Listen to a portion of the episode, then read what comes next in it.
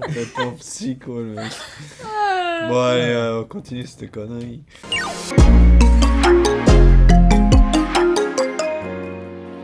Tu parlais du coup de l'aspect couple, mais du coup, on pourrait parler plus largement de l'aspect humain du voyage. Donc voilà, t'as déjà évoqué que le couple, bah, c'est pas toujours tout rose, mais que ça, je sais pas, ça consolide, peut-être ça a dû en casser quand même quelques-uns.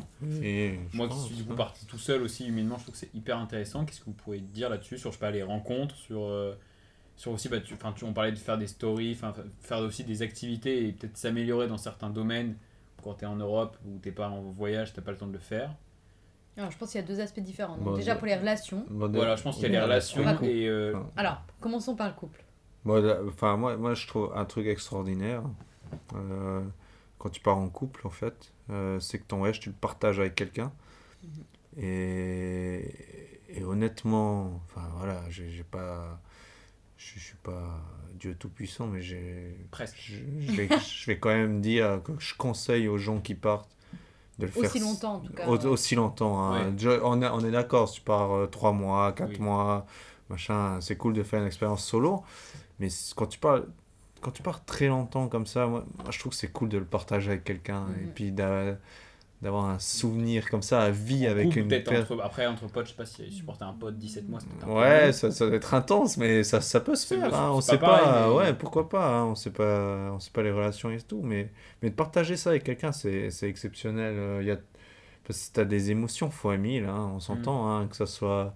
Je sais pas, tu arrives devant, voilà, tu fais la montée du Machu Picchu, tu arrives là, tu le vois, machin, il est découvert, ciel bleu, tu vois ça, tu as les larmes aux yeux, tu es en train de chialer.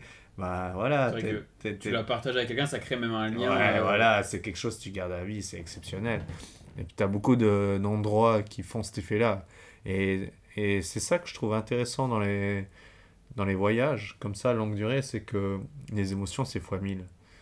Donc, que ça soit positive ou négative, c'est tout fois 1000. Oui, ça, c'est pas que positif. Quand même. Voilà, exactement. Et c'est tout. Ça prend toute une dimension. Décuplé. Ouais, exactement. Et c'est méga intéressant. Et ça fait travailler sur soi-même. C'est ça, c'est que je pense que soit avant ou soit pendant, faut pas être les personnes qui se posent pas de questions sur leur mental et tout. Bon, je pense que tu peux, mais. Tu peux faire 17 mois en couple, ou même je pense même 6 mois solo sans te poser des questions sur ce qui se passe dans ta tête. Ouais, on a le temps d'y penser. Tu as beaucoup de temps pour penser à beaucoup de choses, c'est ça. Il faut être très imperméable pour quand même réussir à pas du tout penser à ça.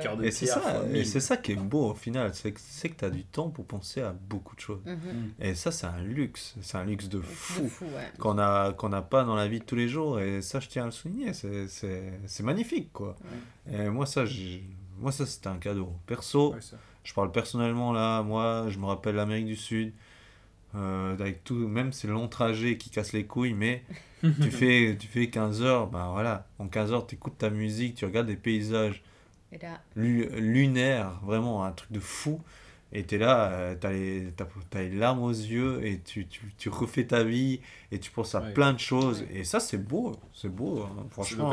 Être la majorité, je pense. Les gens qui voyagent, ça doit être ça, à mon avis. Enfin, c'est et toi, beau. Par exemple, en 4 mois, t'as eu ce sentiment-là, justement ? Ouais, vachement. Même si, en plus, moi, j'étais peut-être pas imperméable non plus, mais qui pensais pas trop à cet aspect peut-être psychologique avant. Et c'est venu peut-être un peu avant le voyage. Et l'idée de voyager, et même le début du voyage, m'a, je pense, un peu mis sur la rampe un peu plus rapidement que prévu. Et ouais, bah, tout seul, du coup, t'as encore plus de temps. Mm-hmm. T'es tout seul, même si... Ça te motive à faire des rencontres, etc. C'est ça aussi le luxe, c'est quand tu as envie d'être avec des gens pendant soit très longtemps, soit juste pendant quelques jours, tu as ce luxe-là. Que quand tu es en couple, c'est même si vous arrivez à vous dire j'ai envie de partir en Indonésie et tout, et peut-être des couples, c'est plus compliqué de se dire je vais partir un mois et toi tu vas rester là, quoi. Du coup, il y a ce luxe-là qui permet, quand tu as envie de réfléchir ou. Ouais, même, je sais pas, genre le nombre de fois où j'ai mangé tout seul, où je me suis baladé pendant 3 jours dans une même ville tout seul, même si tu as le côté découverte et ton cerveau est quand même un petit peu. On avait dit par tout ce qui est organisation, quand on a la partie organisation et découverte, je sais pas, tu dégages au moins un tiers de ton temps à penser à ça.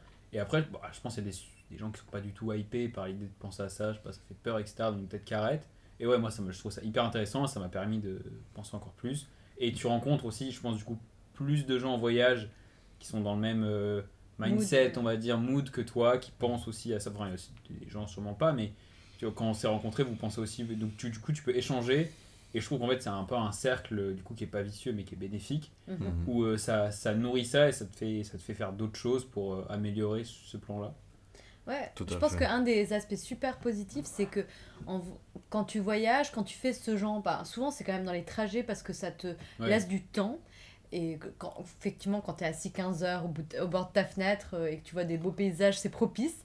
Et ben, il y a un moment donné, tu te mets à réfléchir et à penser un peu au-delà des frontières. C'est comme si tu te permets de rêver de certaines choses, d'avoir des projets un peu fous, puis des fois ça part, puis après ça revient, et en fait c'est ça qui est, c'est assez exceptionnel parce qu'on se dégage ce genre de possibilités. Et je sais pas, il y a des jours où moi j'ai eu l'impression que j'allais écrire un livre le lendemain, il y a des jours, enfin ce genre de choses que ça éveille vachement de choses en nous. Je pense qu'on voyage pas, peut-être se réveille jamais ou se réveille bien plus tard, et c'est très beau, je trouve, cet aspect là ça te connecte à une part de toi, je pense, qui est des fois un petit peu enfouie dans la réalité d'un quotidien qui est des fois un peu carré, un peu structuré, et en fait ça fait ressortir une partie créative sous quelle que soit la forme. Et je trouve ça vraiment c'est chouette. Et ça, vous pensez pas que c'est un peu lié au fait que même les gens qui ont l'idée de voyager, parce qu'il y a plein de gens qui auraient les moyens, même pas que financiers, mais qui pourraient partir en voyage longtemps et qui font pas parce qu'ils n'ont pas l'envie ou pas la motivation, parce qu'il n'y a pas déjà un pré-tri sûrement des gens qui cherchent un peu ça, parce que enfin, même si tu peux pas savoir ce qui va se passer, mais tu t'attends, tu vas avoir du temps libre et tout pour penser à ces choses-là.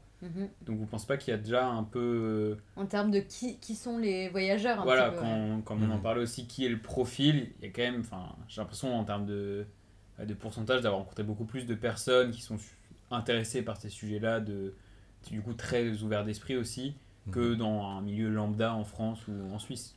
Non, tout à fait. Non, je pense que tu rencontres vraiment des gens qui sont entre guillemets ouverts d'esprit et qui sont tout le temps dans la réflexion sur eux-mêmes et puis sur la vie en général, et peut-être des gens perchés ou des rêveurs ou des gens des fois un peu perdus aussi, ou des il y a tout type de profil, je pense, mais c'est des gens qui ont besoin de se recentrer un peu sur eux-mêmes d'un côté. Qui apporte de ce que du coup on a parlé du couple ou du fait que moi par exemple j'étais solo, et là si on va vers le côté du coup rencontre de personnes lambda, de potes, etc. Ouais, je pense que en fait quand tu pars voyager, t'as l'envie de rencontrer l'autre, mais quel qu'il soit. On a envie de créer des liens avec des gens différents, des gens qui pensent pas les mêmes choses, et je pense que c'est quand même un peu une des c'est la dynamique du voyage, c'est cet aspect-là. Des fois, tu as besoin de rencontrer des gens qui vivent la même chose que toi, et puis dans les voyageurs, des fois, tu vas rencontrer plutôt des gens locaux, peut-être que tu vas rencontrer... Et ce qui est beau, c'est qu'en fait, on a eu des très belles relations avec des personnes qui venaient d'origines complètement différentes de la nôtre, d'âge complètement différent. Enfin, on a 10 ans d'écart, on a eu un... parler rapidement peut-être, mais vous avez rencontré des gens plus âgés. Bah, exactement, là. Si je peux parler d'une anecdote, quand on était en Patagonie, il y a eu plein de changements de programme, on s'est retrouvés à devoir faire du stop en Patagonie, au Chili, et puis autant dire qu'il n'y a pas beaucoup de voitures, et c'est pas super facile, et on est tombé sur un couple de presque retraités, est-ce que j'hésitais, retraités canadiens, et vraiment des poussières, des gens incroyables, et peut-être que dans un moment des fois standard de la vie, on n'aurait pas été vers eux parce qu'il y a il y a quand même quelques générations d'écart, pas la même nationalité, nationalité aussi, ça joue beaucoup quand on est chez nous. Et là, en termes de connexion, ça a complètement fait clic. Et c'est des gens avec qui on aimerait qu'on aimerait revoir. Et donc, c'est ça qui est beau, c'est vraiment, tu dépasses peut-être certaines limites que tu te fixes quand tu rencontres des gens chez toi. Et même tout est un peu... Limite naturelle, parce qu'en Suisse, vous n'êtes pas souvent amené, je suppose, à rencontrer des gens de 70 ans. Comme moi, je ne suis pas souvent amené à rencontrer des couples de 30 ans. Exactement. Qui plus est, qui ne sont pas français. C'est clair, ça fait une énorme différence. Ça fait beaucoup de différence, là, quand même. Donc, moi, je me dis, peut-être que j'ai envie de transposer ça à quand on rentre, c'est de garder un peu ce potentiel de rencontre Des fois, et puis c'est aussi accepter que les rencontres, c'est des fois des très belles rencontres de quelques heures et tu verras plus jamais la personne. Et parfois... Et ça, comment vous... Enfin, je sais pas, est-ce que c'est frustrant des fois quand tu te dis « Ah, mais j'aurais pu être tellement pote » ou quand on parlait d'apport mutuel par rapport au...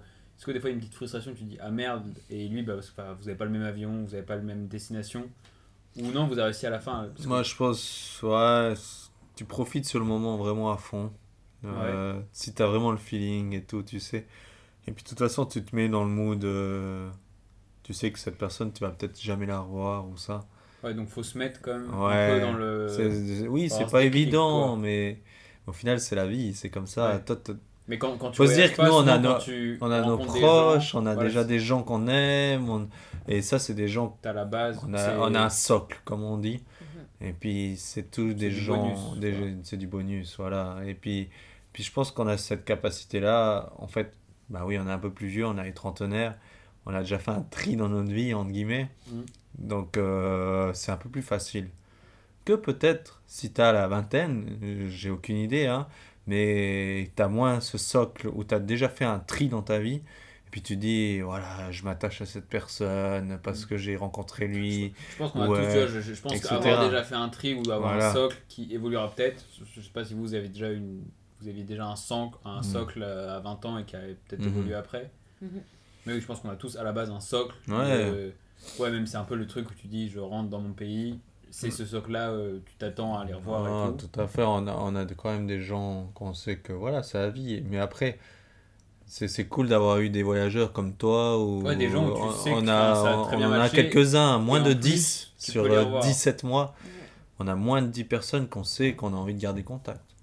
C'est quand même en plus, point à la ligne. Des fois, il y a aussi des gens qui ont envie de garder contact, mais s'ils habitent à 15 heures de vol de chez toi, c'est quand même plus compliqué. C'est plus compliqué, mais on sait qu'on le fera, tu vois. Et puis, on sait qu'on ferait l'effort d'aller là-bas, tu vois.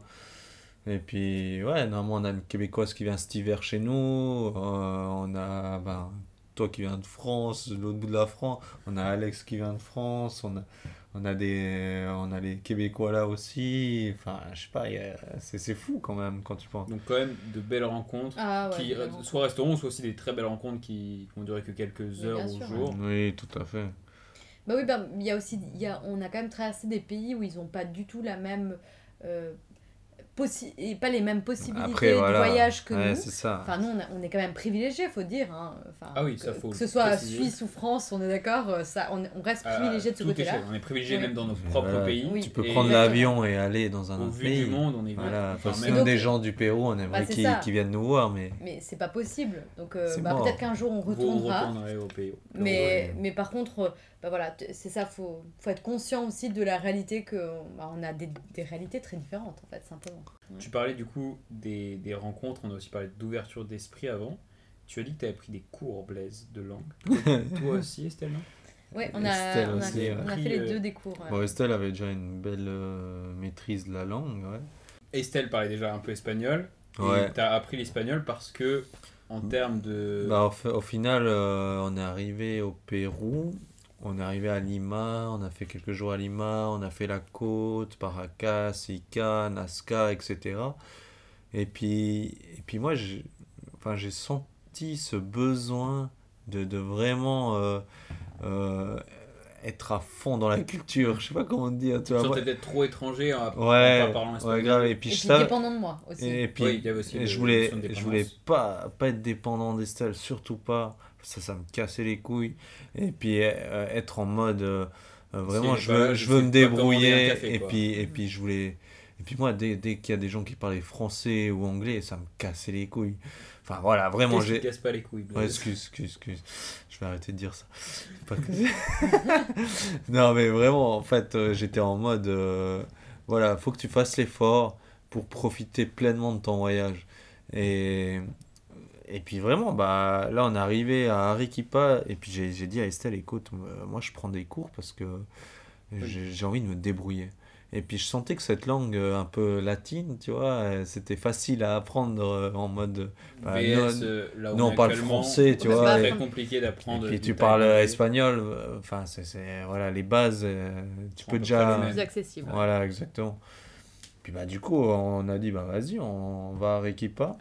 Puis là, on a été chez une dame qui tenait son école, et puis on a été discuter un moment avec, et puis on a dit, ouais, est-ce qu'il y a moyen d'avoir des cours privés, etc. On a regardé les prix et tout. Et puis elle a dit ok, machin, vous pouvez même dormir à l'école. Et puis c'était incroyable. Donc au final, on avait notre chambre à l'étage à l'école. Et puis ben, au début, on avait prévu 2 semaines, 2 semaines et demie. Cours intensif, 4 heures par jour en tête à tête. Et puis là, nom de Dieu, enfin moi, tu vois moi, après 2 semaines, c'était flagrant. Tu te débrouilles vraiment bien. Moi, vraiment, j'avais aucune base en espagnol. Hein.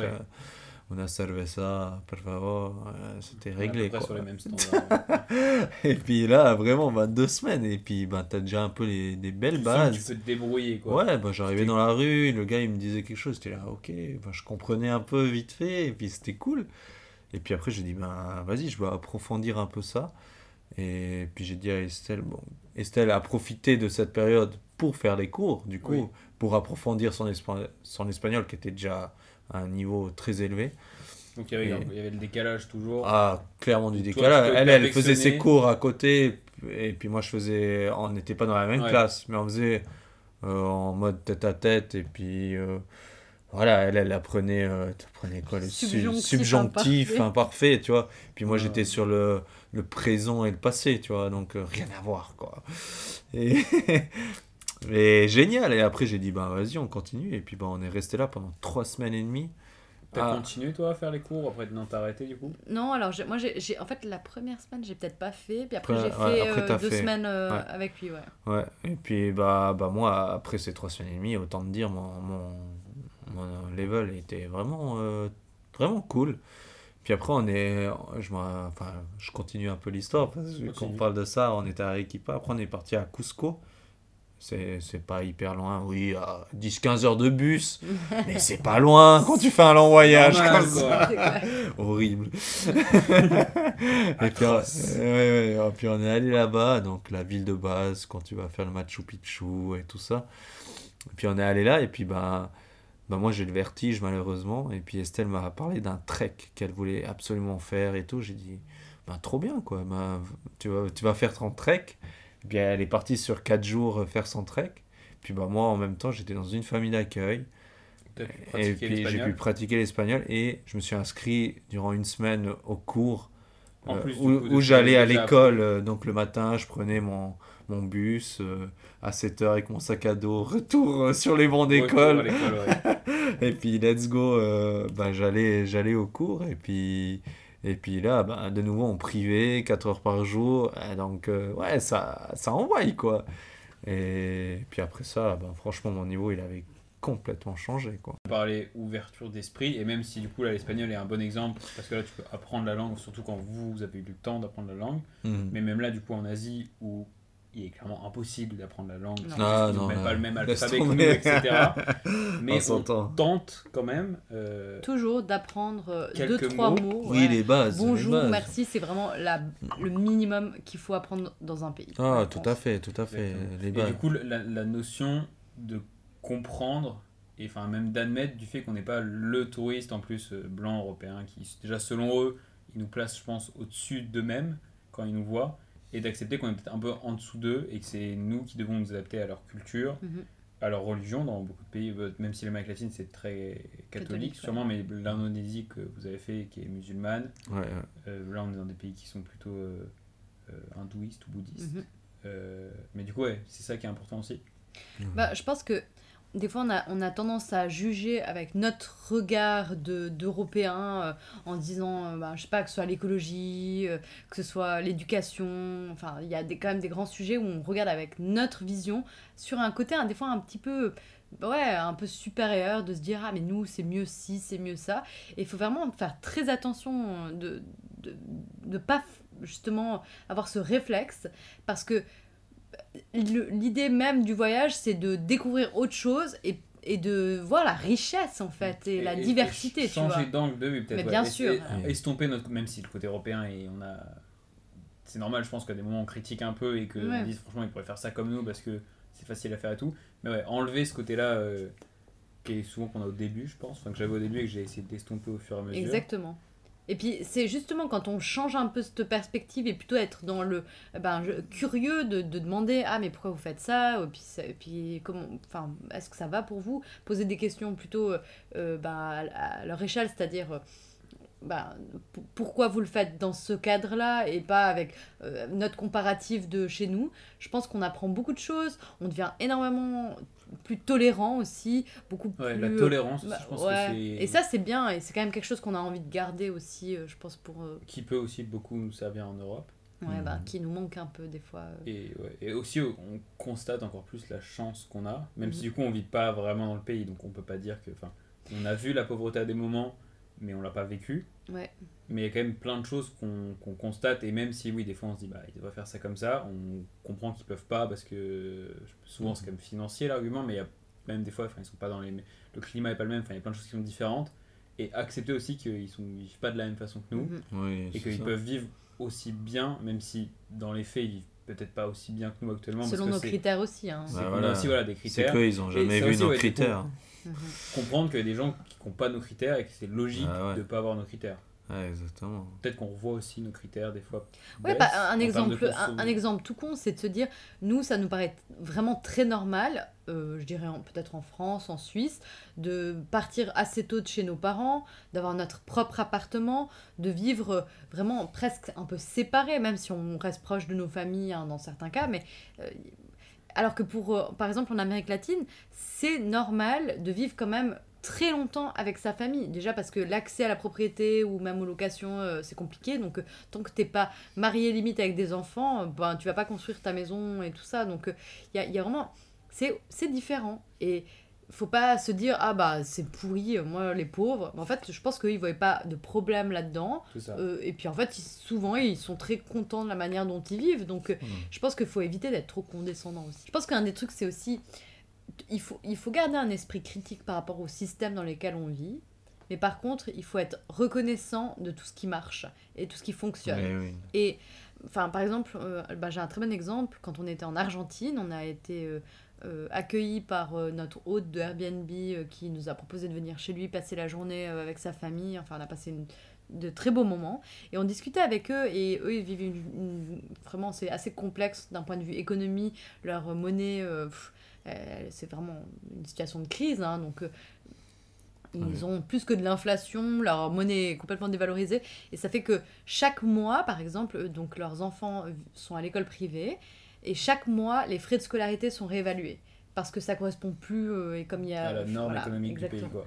Et donc ils ont plus de confiance vraiment au système parce qu'ils se disent mais super, on paye des impôts, mais pourquoi l'école elle est nulle, les infrastructures sont globalement moyennes, et puis donc on a globalement vu en termes de politique que les systèmes souvent fonctionnent assez mal, et il y a peu de confiance entre les individus, la population et les politiques. Il y a énormément aussi, il suffit de lire un peu les journaux et puis de lire un peu les informations sur internet pour comprendre que les politiques souvent ils font n'importe quoi, et donc quand il y a des choses qui fonctionnent chez nous, il faut être quand même un peu reconnaissant. Enfin moi je pense que notre système suisse il est pas du tout mauvais, il a des super bons points. Notre système suisse est très différent du système français. On remarquerait le côté très corporate suisse, la meuf qui proche. Non mais et donc je pense qu'à la place de se plaindre sur tout ce qui fonctionne pas, il faut déjà commencer par être reconnaissant de tout ce qui marche, parce qu'il y a quand même beaucoup de choses qui marchent. Et après, émettre un regard critique en tout cas, et dire voilà comment moi je verrai pour améliorer les choses, c'est très positif. Par contre, critiquer pour critiquer, franchement, ça ne va pas avancer. Voilà, exactement. Quand on parlait d'ouverture d'esprit, il y a aussi se cultiver. Ouais. Je sais pas, je pense que vous êtes quand même vachement cultivé, même pendant ce voyage. Du fait de s'intéresser un minimum à l'histoire du pays, de par les visites qu'on fait, des musées. Méga intéressant. Est-ce que ça, à la base, ça vous intéressait, ou c'est le voyage qui vous a donné un peu l'envie de... Enfin, rien que connaître... Comment s'appelle le roi de Thaïlande, Blaise ? Ouais, bon, tu m'as dit 2 fois, là, moi, ce nom, il me retient pas. Quel enfoiré, ce gars. Mais du coup, il s'intéressait à la culture, donc des choses qu'on voit, mais aussi des choses un peu... Moi, avec Estelle, on a toujours aimé voyager. Donc, on a toujours été intéressé par beaucoup de cultures, beaucoup... Ouais, vraiment, hein. Et puis bah là, le fait de voyager longtemps, alors trop bien quoi. Alors du coup, tu arrives dans un pays, tu vas clairement t'intéresser à l'histoire du pays, la politique, l'économie, enfin tous ces tous ces aspects-là. Tous ces aspects, tu les prends en compte et puis tu checkes un peu parce que toi tu vas de toute façon vivre dans le pays. Ça marque peut-être un peu plus que si on dit à quelqu'un qui reste en France ou en Suisse, apprends l'histoire du Laos ou genre deux dates, t'oublies, alors que là ça marque un peu plus. Là t'arrives dans le pays et tu vis dans le pays en quelque sorte parce qu'au final tu voyages, c'est pas en mode vacances, donc tu passes des longues périodes dans des pays, t'es là. Bah, t'es en guillemets pas obligé, mais ça va de soi pour nous. Moi, c'était pour avoir une sorte de légitimité, tu vois, de se dire, vas-y, tu t'intéresses, de savoir un peu. Bien sûr. Même si des fois, on doit savoir des trucs qu'eux-mêmes ne savent pas, parce que. Puis c'est ça qui est cool, c'est méga intéressant les cultures. Et même les villes. Enfin, tu vois, trop bien. Et même toi, Blaise, tu cites beaucoup de villes. Tu t'en souviens parce que t'es passé par là, quoi. Chose que tu t'aurais oublié. Non, tout à fait. Je pense que un truc qui est aussi cool, c'est de pas être que forcément sur l'histoire comme ça. Il y a mille et une manières de découvrir un pays. Et ça peut être la musique. Enfin, nous, je sais qu'on regardait Netflix et puis selon où tu es géolocalisé, tu as d'autres séries, d'autres films. On a regardé des trucs, par exemple, du cinéma coréen. Et donc... il y a vraiment plein de possibilités de découvrir un pays, que ce soit la culture culinaire. Dans des sujets qui t'intéressent au final. Tu vois. Et même tu peux t'intéresser à des sujets qui t'intéressaient pas. Parce que tu vois, Netflix, t'es un peu forcé quand t'es dans le pays, parce que le VPN marche pas bien et tout, de regarder leurs séries tendances, ou même les tops Spotify et tout, qui sont en fonction des pays. Et même ce que les gens écoutent dans les bus. Mais c'est génial. Sans écouteurs. C'est ça. Tu vois aussi qu'il y a plein de trucs, TikTok, des trucs qu'on pensait peut-être très occidentaux, qui sont en fait dans le monde entier, et même des fois des enfants qui n'ont quand même pas grand-chose, ils ont quand même genre un attel, pour que les Français ne comprennent pas, un téléphone, où ils regardent quand même TikTok, alors tu te dirais qu'il n'y a pas de 4G là où ils habitent, parce que l'eau quand même n'est pas potable, mais tu as plus de 4G que d'eau potable, quoi. Exactement. Chaque pays a vraiment une grande richesse, une signature, tu vois, et c'est excellent. Moi, je trouve ça exceptionnel, quoi. Et en plus, avec des grosses différences entre Amérique latine et Asie. Méga différences, très différentes. Tu vois, ce qui explique peut-être le prochain point du fait que, des fois, il y a un besoin pour, tu évoquais ça au début de l'épisode, des fois, tu as un peu peur de se lasser ou de, tu vois plein de choses, du besoin de... Parce qu'en Asie, même si chaque pays est différent, une culture différente, etc., ça se ressemble quand même... Même au niveau culinaire, il y a quand même des pays des fois qui ont même les mêmes plats typiques. Ça se ressemble beaucoup, qu'est-ce que vous pouvez dire sur ce sujet du fait que des fois, il y a besoin de couper, de rentrer chez nous, mais aussi juste des fois de couper et juste de passer de l'Asie du Sud-Est qui est moins développée, qui a certaines coutumes, à l'Asie du Nord-Est, ou de l'Amérique latine à l'Asie, de l'Amérique latine aux États-Unis. Moi, je me rappelle, avant de partir, on avait discuté avec des personnes et ils nous avaient dit, c'est au bout d'un moment, quand t'as vu X plage, tu perds la petite étincelle, quoi. Puis, on avait discuté de ça avec Blaise en se disant, on va essayer d'entretenir cette flamme, parce que si, à un moment donné, tu deviens saoulé, c'est plus que le moment de rentrer, quoi. Ouais. Donc, c'est mort. Moi, je pense que ce qu'on a constaté, c'est que on a tendance à comparer ce qui est récent. Donc, c'est-à-dire que si tu as passé... 2 semaines à la plage et que t'as vu plein de criques, à un moment donné tu vas comparer à la dernière crique que t'as vue, la dernière plage, ou comme ça. Tu ne pourras pas plus beau qu'une certaine.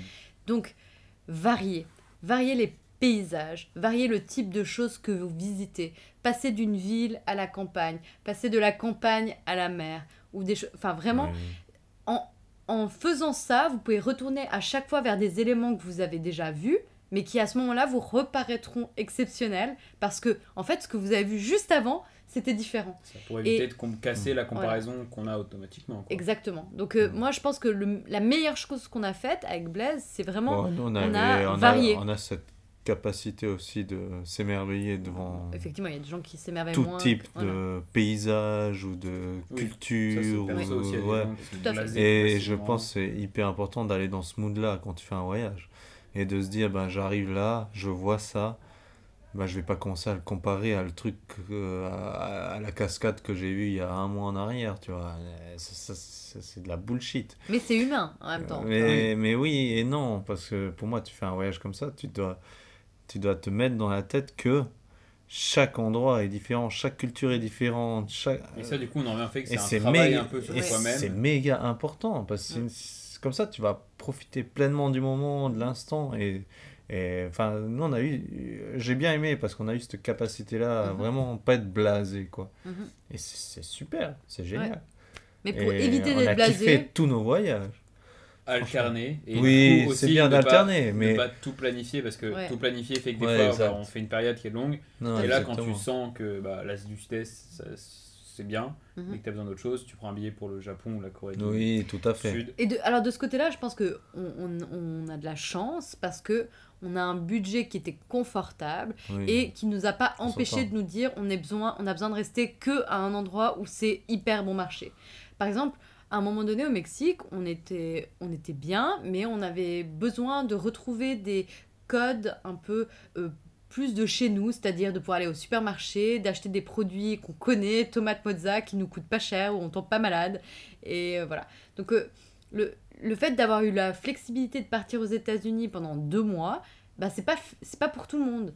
Donc on est reconnaissant par rapport à cet aspect-là, mais je pense qu'il y a moyen, en tout cas, de rediversifier un petit peu et de redynamiser en fait son propre voyage. La flamme ne s'éteint pas. Exactement.